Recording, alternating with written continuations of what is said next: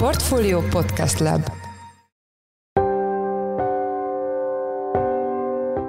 Mindenkit üdvözlünk, ez a Portfolio Checklist december 12-én hétfőn. A mai műsor első részében arról lesz szó, hogy milyen hatást gyakorolhat a háború menetére az energetikai infrastruktúra olyan mértékű lerombolása, mint amit most az orosz hadsereg hajt végre Ukrajnában. A második világháborúban hasonlóan próbálkozott akkor már a náci Németország Anglia ellen. 1940-ben az angliai csatában hónapokon keresztül folyamatos légitámadásokat hajtottak végre angliai célpontok ellen. Londont számos alkalommal bombázták, több ezer, több tízezer halálos áldozata volt ezeknek a támadásoknak, de ezek se tudták a brit lakosság morálját megtörni. A témával kapcsolatban Kis Csaba, a portfólió globál rovatának elemzője volt a checklist vendége. Az adás második részében az OTP üzbegisztáni bevásárlásáról beszélünk majd, a tranzakció körülményeiről Nagy Viktort, a portfólió részvény rovatának vezető elemzőjét kérdeztük. Én Forrás Dávid vagyok, a Portfólió Podcast Lab szerkesztője, ez pedig a checklist december 12-én.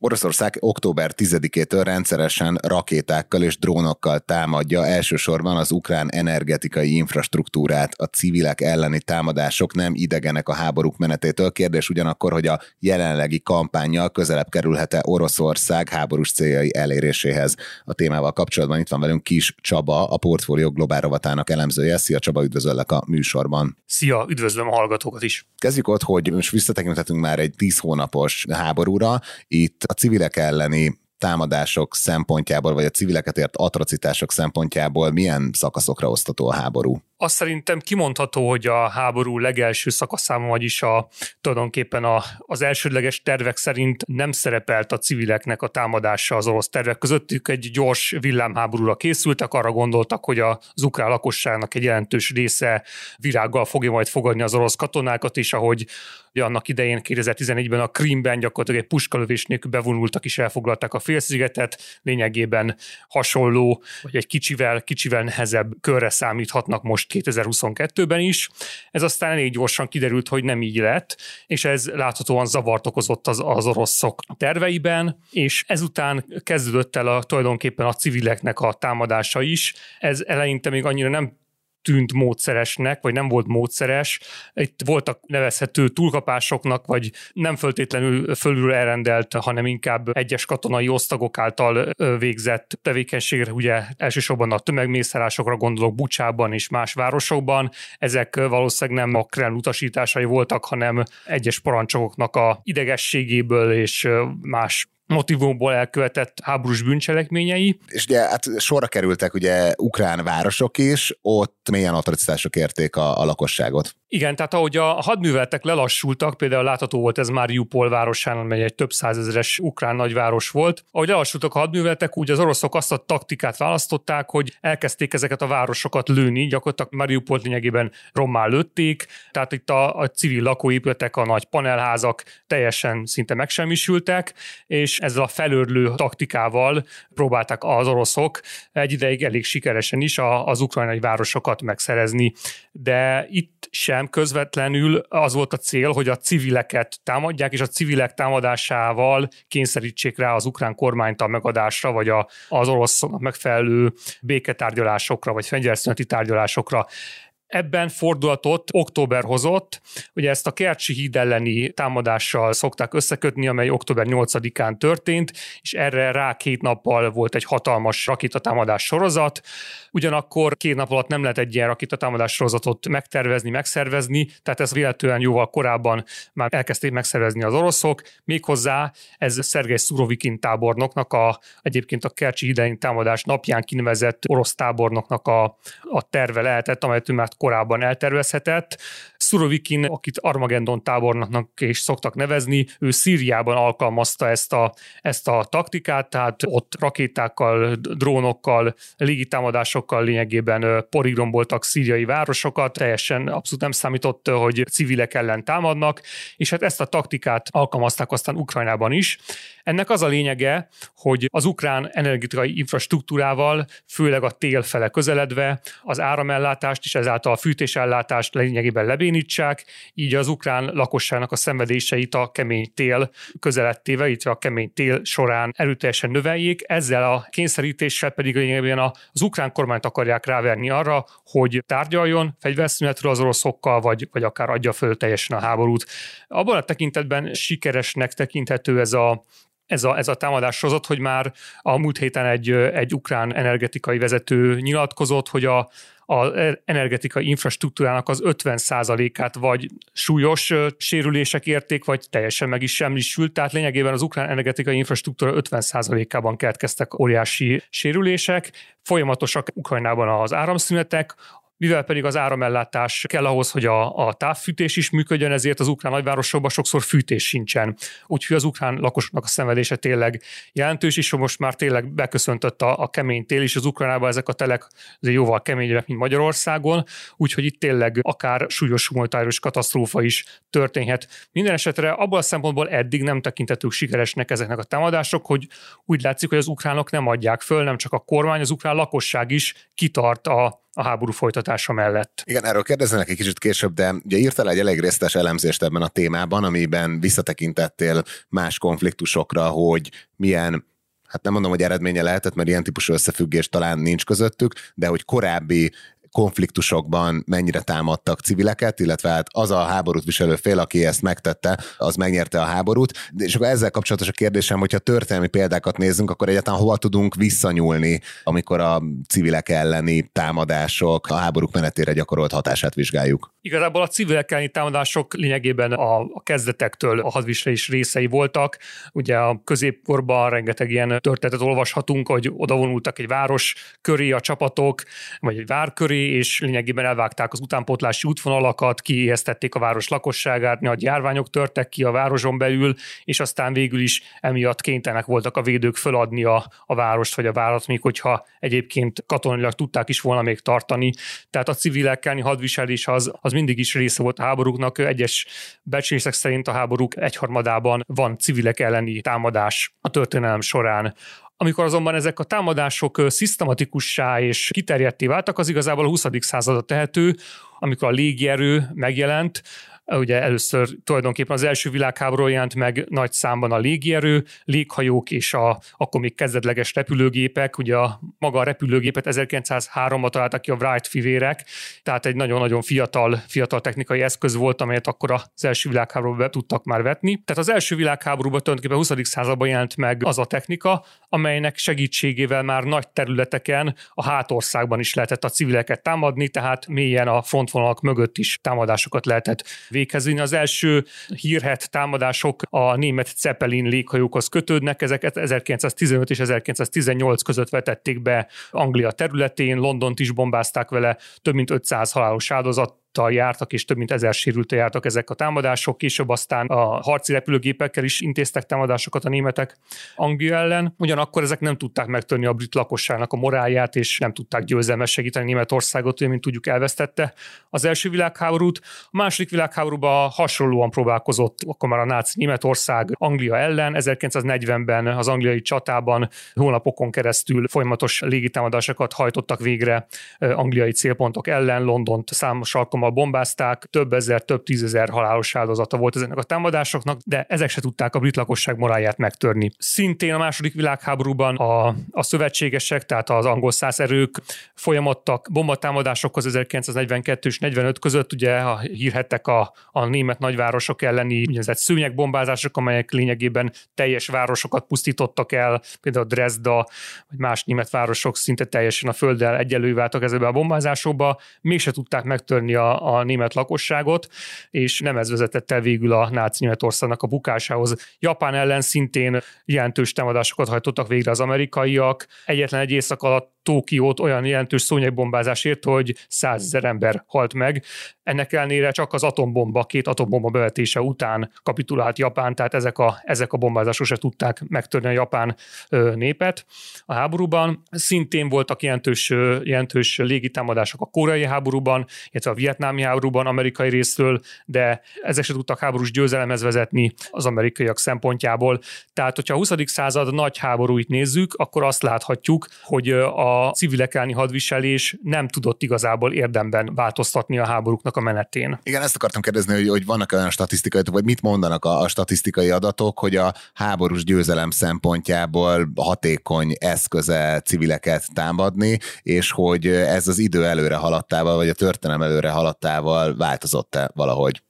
2010-ben készült egy tanulmány, majd megvizsgálta az 1816 és 2003 közötti összes államok közötti háborút, abból a szempontból, hogy, hogy statisztikailag mit mutat a civilek elleni támadások, tehát hogy a civilek elleni támadásokat alkalmazó államok inkább győztek-e, vagy inkább veszítettek-e, és ez a puszta statisztika azt mutatja, hogy a civileket támadó államok háborúnak a 62%-át nyerték meg, míg a civileket nem támadó államok csak 41%-át. Másfelől a civileket támadó államok mint egy fele akkora valószínűséggel veszítettek, mint a civileket nem támadó államok. Tehát nagyobb a győzelem esélye, és kisebb a vereségnek a kockázata, hogyha civileket támadnak az államok. Mutatja a tiszta statisztika, hogyha pusztán ezt a 200 évnyi időszakot nézzük. Ha viszont jobban lebontjuk ezt a statisztikát, és megnézzük az időbeli változását, akkor az látható, hogy az idő előadtával egyre kisebb eséllyel vezető győzelemhez a civilek támadása. Azt mutatta ez a tanulmány, hogy 1950 előtt statisztikailag szignifikáns mértékben kimutatható az összefüggés a civilek támadás és a háborús győzelem között, 1975 után viszont a civilek elleni támadás már inkább csökkent a győzelem esélyét. Sőt, ha tovább hozzuk ezt a trendvonalat, akkor az látható, hogy a civilek támadása idővel már kontraproduktívvel fog válni, tehát lényegesen csökken a győzelem esélye, és lényegesen nő a vereségnek a valószínűsége. És ennek mi lehet az oka, hogy van egy ilyen változás, illetve azt szúrjuk közben, hogy ugye itt csak arról az összefüggésről beszélünk, hogy támadtak civileket, és megnyerték vagy elvesztették a háborút, tehát ilyen okokozati összefüggést azt nem vizsgáltak ezek a tanulmányok, de, de miért változott meg ez a típusú összefüggés.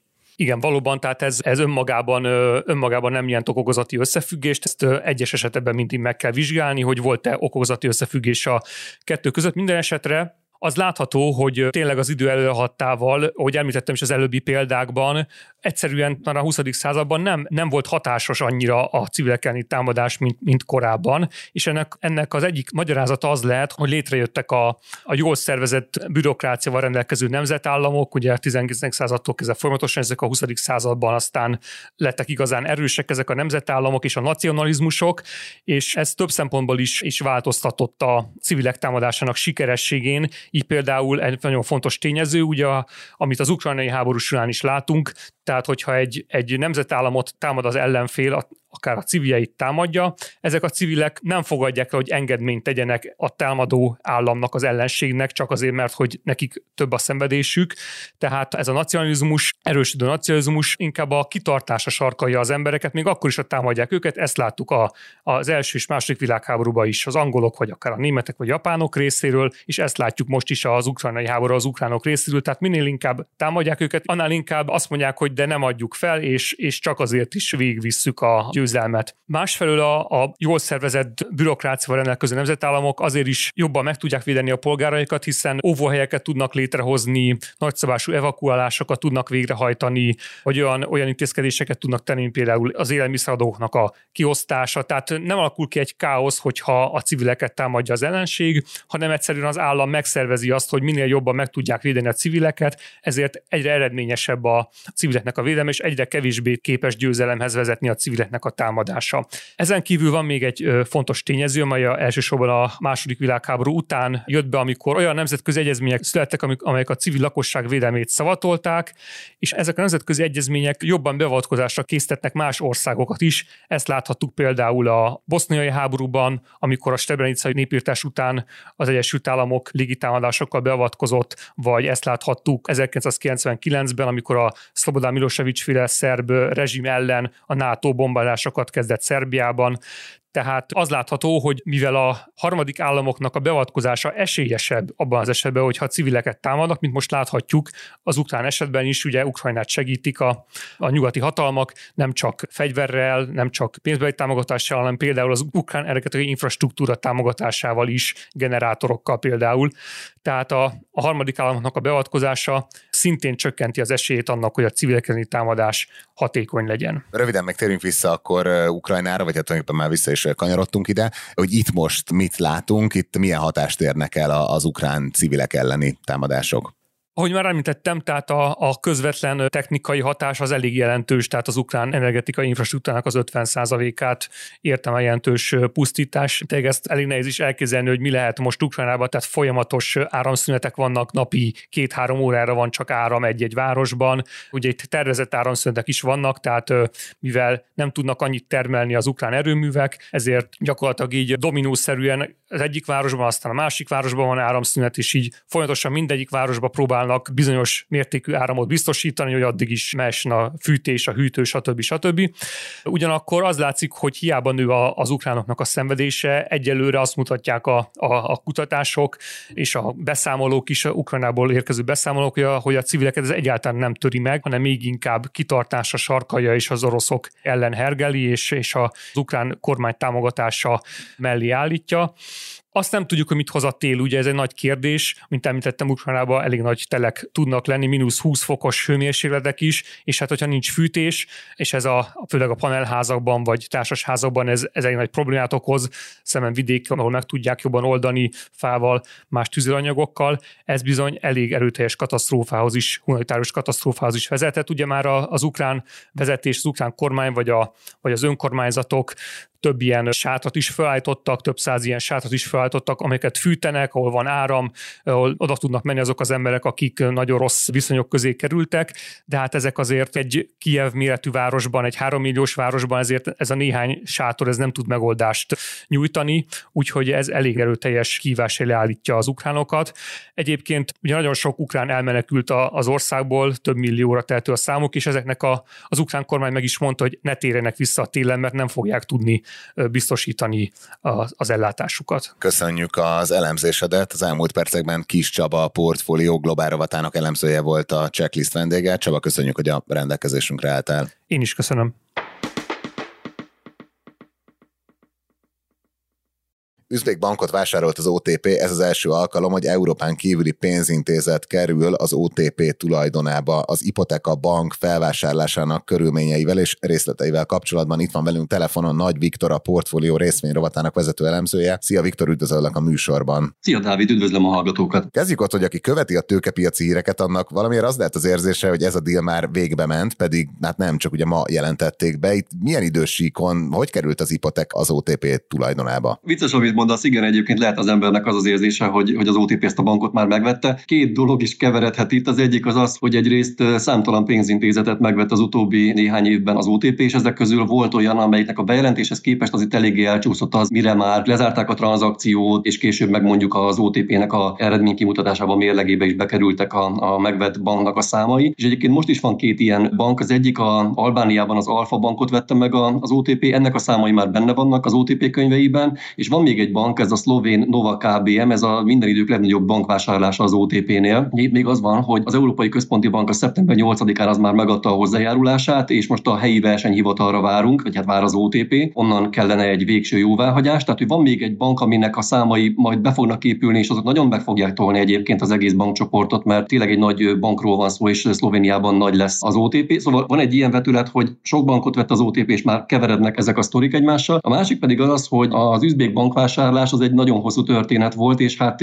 eléggé kalandos volt az, hogy az információk eljuthattak hozzánk, vagy a befektetőkhöz, nem is az OTP, meg nem is a sajton keresztül tudtuk meg, hanem egyenesen Orbán Viktortól. Ő beszélt először arról, hogy Üzbegisztánban járt, és az OTP-nek a képviselői is ott jártak vele azon az üzleti úton. Utána Szijjártó Péter beszélt arról, hogy igen, privatizáció zajlik majd az üzbék bankszektorban, és ebben az OTP-nek is kiemelt szerepe lesz. És aztán egymás után jöttek az információk, és aztán idén jutottunk el odáig, hogy már aláírták volna az adásvételi szerződést, viszont közbeszólt az ukrajnai háború, és emiatt csúszott a tranzakció. Végül idén októberben volt egy szándéknyilatkozat, aztán november közepén újra Orbán Viktor jelentkezett, és újra arról beszélt, hogy most már nagyon közel van ez a tranzakció, és akkor végül most a hét elején sikerült aláírni az adásvételi szerződést. Tehát mondom, ez a két sztori van. Egyrészt sok bankot vásárolt az elmúlt időszakban az OTP, nehéz már követni, hogy éppen melyik tranzakcióról beszélünk, a másik pedig az az, hogy eléggé elnyúlt ennek a tranzakciónak a lezárása. Valószínűleg itt ilyen politikai, meg gazdasági sikon egyszerre folyhat folytattak az események, és miért pont Üzbegisztánban vett bankot az OTP most? Hát egyébként a visszatérve az előző megjegyzésedhez, teljesen egyértelmű szerintem az, hogy egy országnak a bankszektorában privatizációs hullám indul, mert most több pénzintézet is eladósorba került, és ezek közül az OTP lehet az, amelyik elsőként megkaparinthatott egy bankot, azért nem gondolom, hogy a nagy politika ebben semmilyen beleszólással ne rendelkezne ebbe az ügybe, tehát én azt gondolom, hogy ott azért elég magas szinten dőltek el ezek a tranzakciók, de hogy miért pont Üzbegisztán kérdésre ugye a kereslet és a kínálat a válasz. Tehát egyrészt mert van kínálat, tehát vannak eladó bankok, Üzbegisztánban egymás után privatizálnák az ország nagy állami pénzintézeteit. Az első körben hat pénzintézetet készítettek már fel a privatizációra, és hát ezek közül az Ipoteka Bank, amelyik elsőként külföldi vevőhöz kerül, és az a külföldi vevő pedig az OTP. Tehát egyrészt van kínálat az országban, a másik pedig, hogy van kereslet, tehát az OTP az elmúlt időszakban, ahogy már mondtam, számtalan pénzintézetet vett meg, és potenciálisan továbbra is keresi azokat a bankokat, amelyeket felvásárolhatna. Elsősorban azokban az országokban, ahol már jelen van, de még nem elégedett a piaci részesedésével, másodszorban pedig akár új piacokon, mint amilyen Üzbegisztán is. De hogy mondjak néhány számot, hogy miért vonzó egyébként Üzbegisztán, bankpiac rendkívül alulfejlett, bankszektor szinten úgy néznek ki a számok, hogy a lakossági hiteleknek a GDP-re vetített aránya az csupán 9,5 százalék, tehát még 10 százalék sincsen. Ez Magyarországon egyébként 17 százalék körül van. Jelzálog hiteleknek az aránya a GDP-hez 5 százalék, ez nálunk 10 százalék fölött van, tehát azért itt olyan számokat látunk, ami egy olyan bankpiacot sejtett, ami egy ilyen nagyon durva növekedési fázis előtt lehet, és egyébként erre utal az is, hogy az elmúlt években is már dübörgött a bankszektor, mert a növekedés az egy nagyon alacsony bázisból rendkívül dinamikus volt. 2016 és 2021 között éven átlagosan 45%-kal bővült a hiteleknek a volumene. Egy olyan piacra lép be az OTP, ahol rendkívül magas a, a növekedés. Csak akkor mondanék még néhány érdekes adatot, mert tényleg a, a demográfia is az ország mellett szól. Pont most egyébként a, a múlt héten volt arról egy bejelentés, hogy Üzbegisztánban a lakosság szám meghaladta a 36 millió főt most először, és hát kifejezetten fiatal a lakosság, a medián átlag életkor csupán 30 év. Ez a szám egyébként Magyarországon 44, Németországban pedig 48, tehát egy ilyen rendkívül jó dinamikájú bankszektor növekedési kilátási szempontjából is egy vonzó és egy nagyon jó demográfiával rendelkező ország lép be az OTP. És azt se felejtsük el, hogy vannak jurták, tehát hogy van egy ilyen kulturális találkozópont is. így van, így van. És akkor térjünk rá egy kicsit az hipotekára, hogy mit vett tulajdonképpen az OTP, ez hogy lehet leírni ezt a bankot, mik a főbb számok? Az egyik legfontosabb dolog, amit tudunk, hogy az országnak az ötödik legnagyobb pénzintézete, 8,5% a piaci részesedése, és hát itt rögtön érdemes szerintem ehhez hozzátenni, hogy az OTP azért nem nagyon szokott itt megállni. Tehát, hogy most persze nyilvánvalóan örülnek a bankvásárlásnak, és lesz elég feladatuk azzal, hogy integrálják majd ezt a bankot a bankcsoportba. Tehát az OTP az jellemzően azért 10% fölött érzi jól magát egy országban, és hát organikusan egyébként szerintem nem lehetetlen elérni azt a szintet, sőt az ipoteka bankot megelőző három pénzintézetnek a részesedései úgy néznek ki, hogy 8,5, 9,2 és 11,2 százalék. Tehát ezeket a bankokat megelőzni szerintem organikusan sem lehetetlen, de én azt gondolom, hogy egyáltalán nem kizárt az, hogy az OTP további bankvásárlásokat hajtson majd végre Üzbegisztánba. Mit tudunk még erről a bankról? Azt tudjuk, hogy ennek a banknak a mérleg főösszege közel 1400 milliárd forint, és hogyha ezt egy kicsit perspektívába szeretnénk helyezni, akkor hogyha ezt hozzáadnánk a mostani OTP-hez, akkor nagyjából 4 kal növelné meg a csoportnak a mérleg és még egy érdekes adalék, ezzel a mérettel nagyjából akkora ez a bank, mint az OTP-nek az orosz operációja jelenlegi állapotában. Tehát, hogyha azt mondjuk, hogy hatodik legnagyobb leánybankja lehet hamarosan az OTP csoportnak ez az üzbék operáció. Egyébként 1,6 millió lakossági ügyfele van, számtalan vállalati ügyfele van, profitot is termel, és egyébként a saját tőke arányos megtérülése az tavaly és egyébként idén az első fél évben is magasabb volt, mint az OTP csoporté. Tehát egy rendkívül jó növekedési kilátásokkal rendelkező, profitábilis, magas megtérülésű bankot vesz az OTP, ami egyébként 39 bankfiókon keresztül szolgálja ki az ügyfeleit, 575 darab ATM-je van ennek a banknak, és durván 4000 alkalmazottat foglalkoztat. Mekkora lehetett a tranzakció összege? Ugye pontos számokat nem közöltek, de honnan lehet erre mégis következtetni? Azért ahhoz már hozzá vagyunk szokva, hogy az elmúlt időszakban a bankvásárlásokkor az OTP nem, nem nagyon kötötte az orrunkra azt, hogy a piaci szereplők sem értesültek arról, hogy, hogy pontosan mennyiért vettem meg a kinézett bankokat, és így van ez most is, nem tudtuk meg azt, hogy mennyibe került a, az Ipoteka bank, de azért nagyjából kalkulálni azért tudunk. Azt tudjuk, hogy az OTP az most nem a teljes Ipoteka bankot vásárolja meg, annak csupán a 75%-át, illetve, hogy pontosak legyünk, a Üzbék pénzügyminisztériumnál van 96,9%-os csomag, és ennek a 75%-át veszi meg az Ipoteka bank, amelynek egyébként a mérleg főösszege 192 milliárd forintnak megfelel megfelelő összeg, és akkor, hogyha ebből elkezdünk kalkulálni, és azt mondjuk, hogy mondjuk, hogyha könyv szerinti érték mellett vásárolta meg az OTP ezt az üzbék bankot, amit egyébként, most ez a számot, ez most nem egy hasonlítésre mondjuk, de mondjuk nagyjából ilyen árazás mellett vásárolta meg az előző néhány bankját a Sogentől az OTP, szóval, hogyha így nézzük, akkor nagyjából 140 milliárd forint lehet ennek a csomagnak az értéke. Hogyha azt nézzük meg, hogy az OTP hogy van most árazva a tőzsdén, akkor az alapján egy nagyjából 100 milliárd forint körüli összeg jön ki erre a részvénycsomagra, és hogyha a régiós bankokat nézzük, akkor pedig 128, tehát összességében a első körben megszerzendő részvénycsomagnak az értéke az mondjuk nagyjából ilyen 100-140 milliárd forint körül lehet, de pontosat erről az OTP nem mondott, a nagyságrend az viszont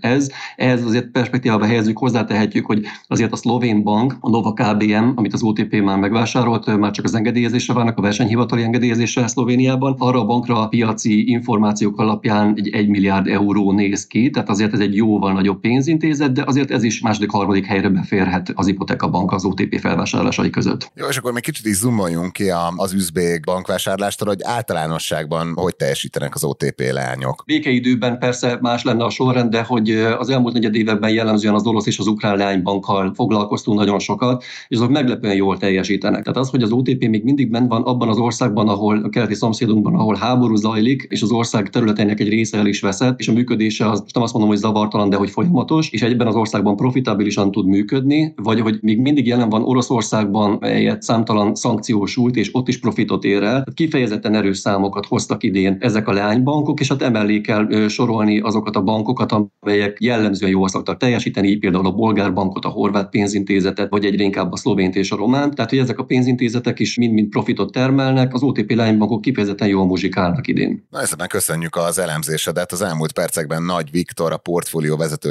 részvényelemzője volt a checklist vendége. Viktor, köszönjük, hogy a rendelkezésünkre álltál. Én is köszönöm. Sziasztok!